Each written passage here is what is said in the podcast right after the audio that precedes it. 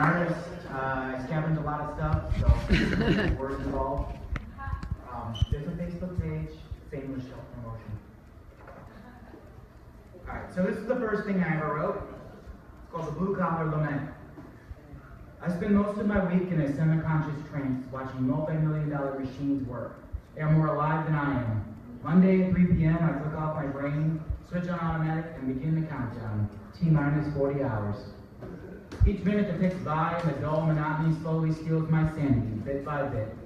The vampire conglomerate that signs my check robs me of my youth, intelligence, and vitality until I'm just another mindless automaton. These walls are masters of time. Each minute closer to the Friday clicks slower and slower until on Friday they seem to tick backwards. Then on Monday, the entirety of the previous week repeats. Each day blurs into the other, making them indistinguishable.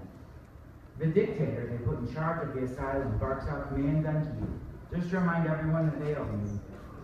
Wh- All the while, he never realizes it's just another puppet dancing for them, only his strings are shorter. When they inevitably cut them, he has further to fall. I often welcome sleepwalking through most of the week. In the few instances the machines malfunction, I curse being awakened.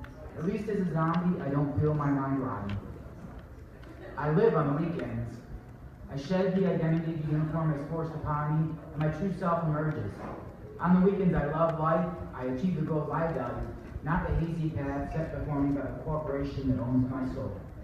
For two days, the dungeon master gives me reprieve from my incarceration. Upon clocking out each Friday, I suddenly feel rejuvenated, while Sunday night I begin dreading the impending coma. The desperation for dollars are the shackles that keep me here. I am only truly living two days a week and dying the other five. I have made a pact with the devil, five sevenths of my life for a weekly pittance.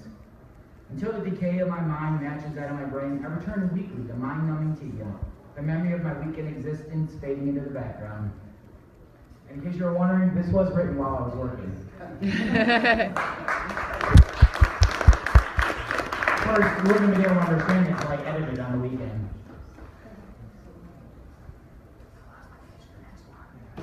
That's uh, pro, pro, pro bono poetics when you do it on weekend.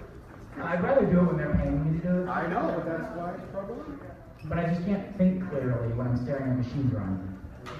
Alright, this one was for my son. This is Lullaby. I wish I had some sweet lullaby to sing to you. Oh, my little boy, I wish I could tell you that everything will be okay. But I had no rhythm of peace, no harmony to soothe the demons in this world. I can't tell you that this world is a happy place, and that you will always find what you seek. I can't even tell you that I'll always be here.